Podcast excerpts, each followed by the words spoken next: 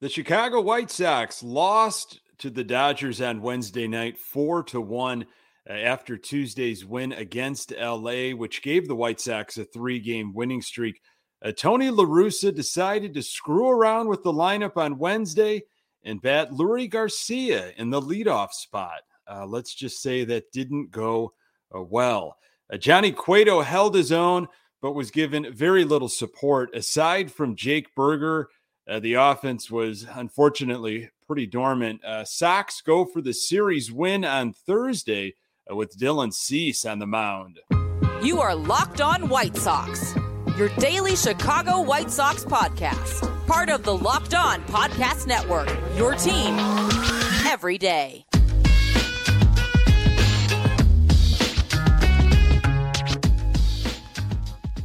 Hey, Sox fans, welcome to Locked On White Sox. Thank you for making Locked On White Sox your first listen each and every day. Uh, we're free and available on all platforms. Uh, follow us on Twitter and Instagram at Locked On Sox. Also, subscribe to our YouTube channel. Just search Locked On White Sox.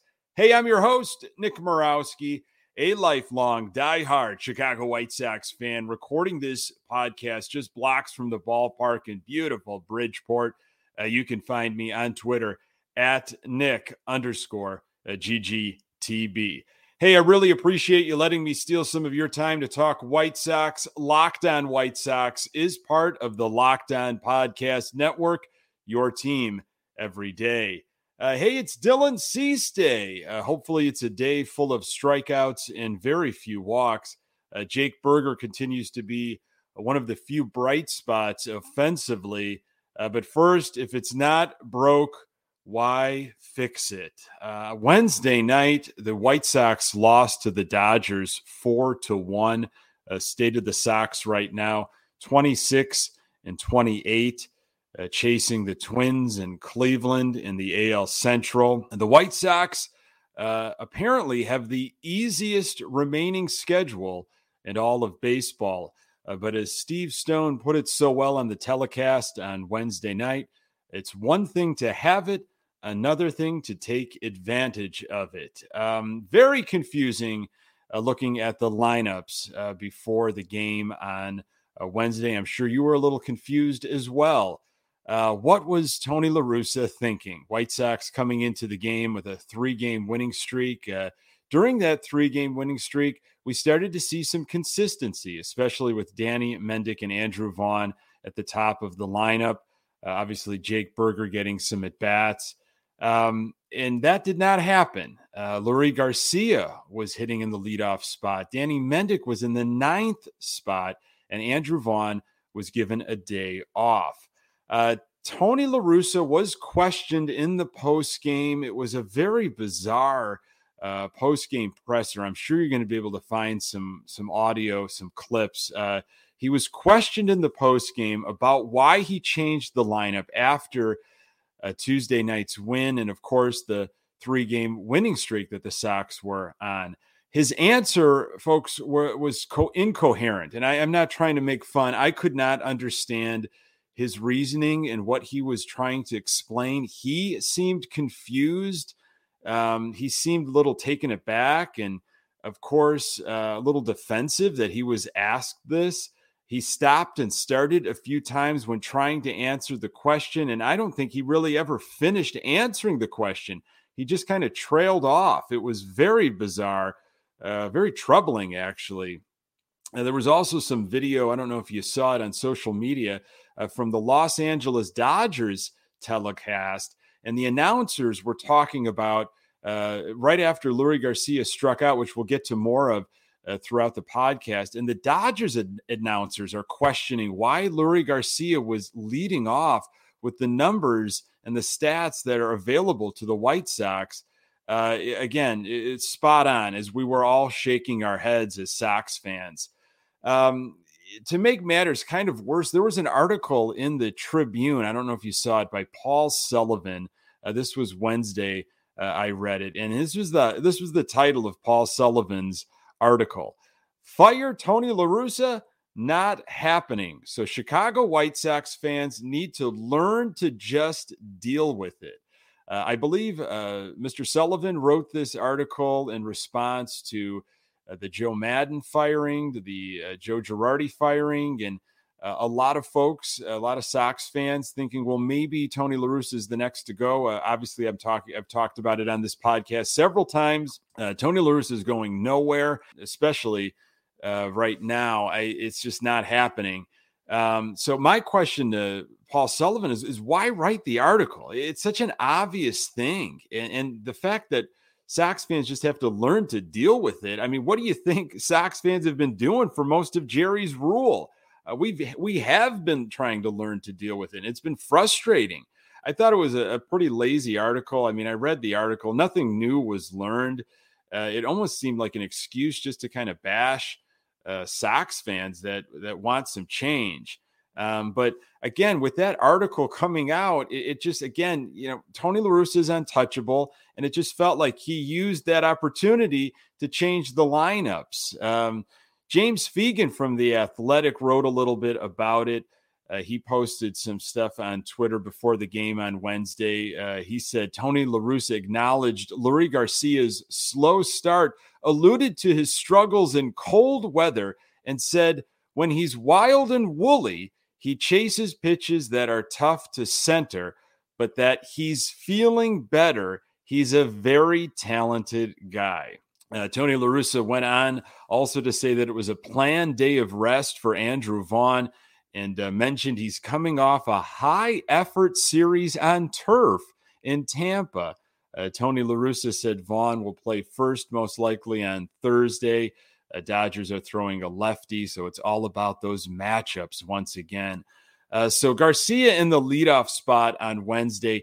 Uh, coming into the game, his last seven games, this was his slash line uh, 167, 160, 167. Uh, Vaughn on the bench, as we just mentioned. Robert was in the two spot. Uh, Jake Burger, it was nice to see him continuing to be in the lineup. He was DH. Gavin Sheets in right field. I guess it's all about the matchups once again. They want that lefty. To Sheets' credit, he did have a double in the game. Pollock in left field. Good to see him starting. Uh, and then Mendick, as we mentioned, dropped from the leadoff spot that he was thriving in the last few games down to the ninth spot, uh, which is also called Tony La Russa's second leadoff spot.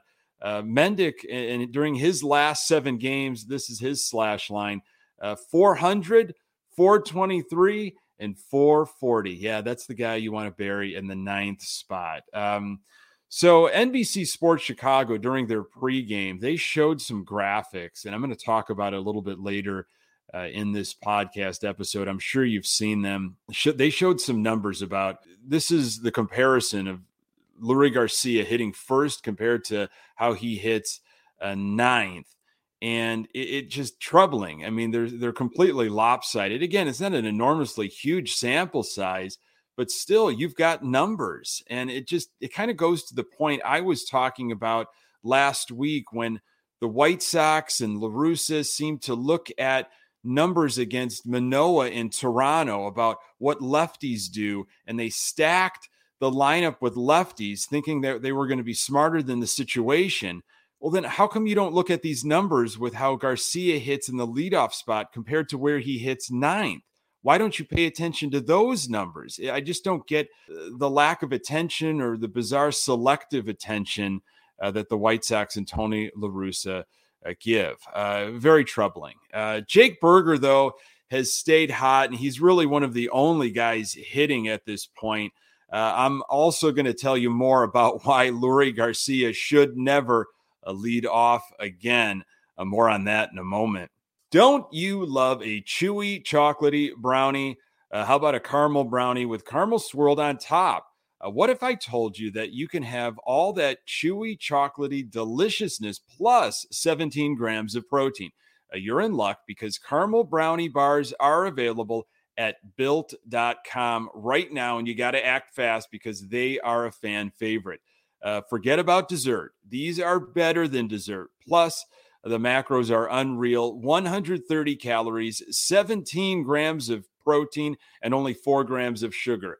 Uh, I would replace a regular brownie with Built's caramel brownie bar uh, in a heartbeat. The best part caramel brownie bars are covered in 100% real chocolate. Uh, with Built, you don't have to sacrifice tasty for healthy. You can have both. And all of Built's bars are made with collagen protein, which your body absorbs uh, more efficiently and provides tons of healthy benefits. With Built, tasty is the new healthy. Go to built.com to get your box of caramel brownie bars now. Uh, go to built.com and use promo code LOCKED15 and get 15% off your order. Use promo code LOCKED15 for 15% off at built.com. Hey, we have an important favor to ask uh, you. We've put together a survey so we can learn more about listeners like you and make your favorite Locked On podcast even better.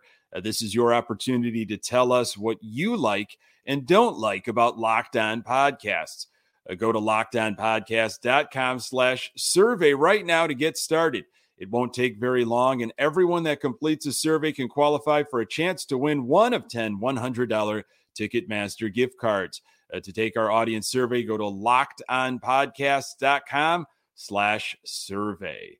Okay, how about that White Sox offense? Um, now, the Los Angeles Dodgers, they have got pitching. Uh, their starting pitchers have a 2.58 ERA uh, coming into Wednesday night's game. That's number one in all of baseball. We kind of knew uh, Tony Gonsolin uh, was going to be a difficult uh, pitcher. It was going to be a tough task for our White Sox hitters. He was very tough. He only gave up three hits, and two of them uh, were by Jake Burger. Uh, so let's talk about that first inning. Leury Garcia, the legend, uh, leading off, you know, in that uh, number one spot, and he pops out to the catcher to get things going. I'll take you to the second inning after a Yaz strikeout. Uh, Burger uh, hits a slider and uh, rips it into left field. Uh, that was uh, one of obviously the few hits that Burger had against uh, Gonsolin. In the fourth, Robert gets hit by a pitch, steals second, uh, and then is left stranded. Uh, Robert, though, eight for nine on stolen bases this year. As a team, the Chicago White Sox are 27 uh, for 29. That's best in the league in terms of only being caught uh, stealing twice. Uh, Gonsolin around 50 pitches after the fifth inning started. Uh, that is that's good. I mean, he he was dealing. Uh, fifth inning is when the White Sox got a little something going. Uh, Jake Burger, of course, leads off uh, with a burger bomb. Uh, Sheets then with a double. So you got nobody out and Pollock up. Uh, he walks. You got first and second, nobody out uh, with Danny Mendick up. Now he's again hitting in that ninth position, that second leadoff position. And Jason Benetti and Steve Stone were talking about some strategy at this point. Benetti asked Stone, well, do you maybe bunt in this situation, get guys over to second and third? And Stone said, I really don't think that is a situation, uh, or at least a successful uh, thing to do because of how Leury Garcia is hitting. And, and there goes some of the strategy when you've got Leury Garcia in that leadoff spot. Uh, wondering if you would have flipped those, you'd have Leury Garcia maybe being able to bunt guys over, and then Mendick, who's swinging a hot bat, could drive guys in. But uh, it is what it is. Mendick uh, hit a ground ball to shortstop. Uh, there was a force at second, so you got runners at first and third, and then the legend is up. And you're really only strongest as your weakest link. I mean, he strikes out, which is uh, not a surprise you know, at the end of the day, really, Leury Garcia was just not set up for success. Uh, I'm going to talk about some numbers in a little bit. He he should not be in that leadoff position. I don't quite know what La Russa was trying to do. You know, if it's because he's a switch hitter, he's a, he's a lefty, and it's all about those matchups, a lefty against a righty, and the other way around. Um, but you, the, the pressure you're putting on a guy who doesn't succeed in a leadoff spot – I, I, just don't get it. It was extremely confusing, and it was talked about a lot in the post game with Chuck Podsednik and Ozzie. Uh, Robert ended up popping up to end the threat in the fifth. Could have got much more, but the Sox only walked away with one run. Uh, here's some final offensive lines for the White Sox. Garcia was 0 for 4 with three strikeouts. Uh, he struck out in the eighth, and you could hear the crowd booing And, and this is the clip for the Dodgers announcers. They went, you know, kind of confused as well of like, why, why is Leury Garcia uh, leading off? Um, so find it if you can find it. It's uh, again, it, it kind of galvanizes the point we as Sox fans were scratching our head over before the game.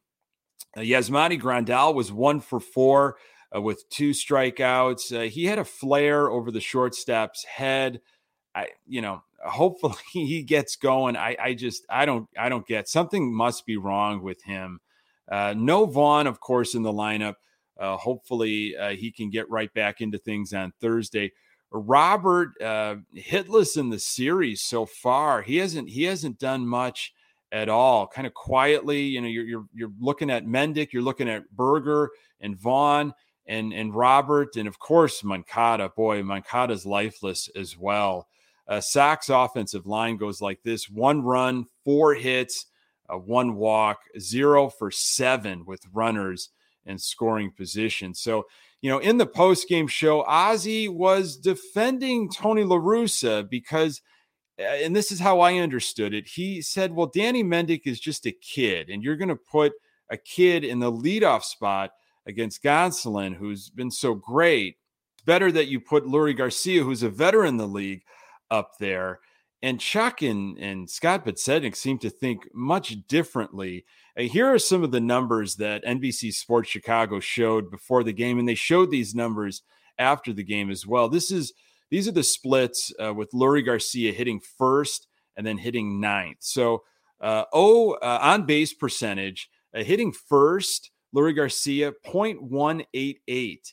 Um, on base percentage, hitting ninth, 364. Okay, huge difference there. Uh, slugging, uh, hitting first, 188. Slugging, hitting ninth, 571. Uh, OPS hitting first, 376. OPS hitting ninth, 935.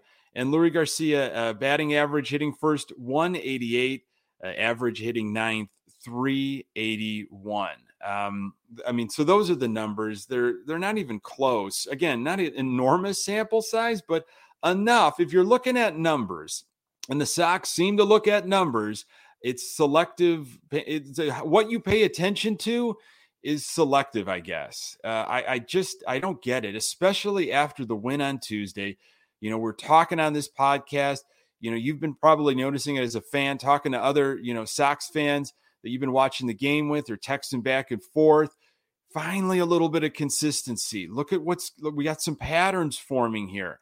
And, and to just kind of shuffle it all up and just, you know, now I'm just going to try to go with a different mentality. I, I just didn't get it. Uh, Los Angeles Dodgers, uh, their offense, four runs, uh, six hits, three home runs you know, if you're going to take any silver lining, any moral victory out of it uh, for these first two games, Mookie Betts uh, was 0 for 4 on Wednesday, and he has been he's one for eight in the series. So the Sox have been able to to quiet Betts, and really, they the Sox pitching has been able to quiet a, a very hot hitting Los Angeles Dodgers team. I mean, skunked him on Tuesday and only gave up four runs. You know, on uh, on Wednesday night, that's not bad at all. Uh, Johnny Cueto, he was more than serviceable. Uh, despite Wednesday's loss, the Sox have done a nice job containing LA's offense. I'm going to tell you why it can continue on Thursday. Uh, more on that in a moment. So Johnny Cueto was on the mound. Uh, first inning, he got quick, you know, two quick outs, uh, and then Trea Turner bloops a single in short center field. You just had a weird feeling in your stomach of ah, Dodgers have life. Um, it, it, just it found no man's land out there in outfield. And then Will Smith jacks a two-run home run, and just like that, it's two nothing Dodgers. You're so close to getting out of the inning, and a bloop and a blast uh, puts you down two nothing before you even come up to bat. Uh, in the second, Bellinger leads off with a home run. It's now three nothing Dodgers. Uh, Cueto threw 41 pitches uh, through two innings, had three strikeouts and zero walks. Um, in the fifth, uh, he started to settle down, uh, probably throwing more pitches than he's been used to. I kind of felt that uh, from a Cueto start. again, he hasn't had a ton of Cueto starts in a White Sox. Uh, there hasn't been a ton of uh, Cueto starts in a White Sox uniform, uh, but still threw a lot. He was at 77 pitches after five. Cueto's final line six innings, four hits, three earned runs, one walk, five strikeouts. Uh, he gave up two home runs through 90 pitches total. His ERA uh, 3.23. Again, a pretty good outing from Cueto. He, you know, he just didn't get any support.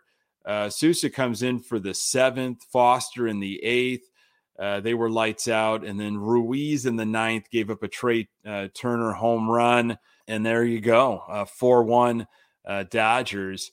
Uh, Thursday is a day game. Dylan Cease going against Tyler Anderson. Anderson is a left-handed pitcher, and boy, no rest for the weary. He has been very good for the Dodgers. He is seven and zero. Oh, has not given up an earned run in his last three starts. Uh, that's 20 innings and 19 strikeouts in those 20 innings. Uh, you might be saying to yourself, well, he's going to be on the south side. You know, how, how is he on the road? Uh, he's very good on the road. He is 3 and 0 with a 1.63 uh, ERA. Uh, Dylan Cease, his, his, last start was in Tampa last weekend. Uh, he went four and two thirds, uh, gave up a hit two runs, but zero of them were earned. This was the game he had seven walks and only five strikeouts. He was able to, you know, walk that that line, but I, it's not how you want to live. Uh, giving up seven walks. Uh, hopefully, uh, he can calm down, limit the pitches, get ahead of guys, and and limit that walk total. in the in this season 2022, Dylan Cease is four and two with a 3.39 ERA. Uh, he hasn't given up an earned run in his last two starts, and this will be Dylan's first time uh, seeing the Dodgers. Folks, thank you so much for making this podcast part of your daily routine. You can find the Locked On White Sox podcast absolutely everywhere uh, you find your podcasts. We are on Twitter and Instagram at Locked On Sox, and you can find me on Twitter at Nick underscore GGTB. Thanks for making Locked On White Sox your first listen. Now make your second listen Locked On MLB with Paul Francis Sullivan. Uh, just call him Sully, brings you his unique perspective on the major leagues past and present. It's free and available wherever you get your uh, podcasts. Uh, coming up on the next episode, I'll recap uh, game three, the series finale of this Dodgers series, hopefully talking about a White Sox winner and, uh, and an outstanding Dylan Cease performance. Hey, I appreciate you making time for the Locked On White Sox podcast. I'm Nick Morawski. Until next time, go Sox.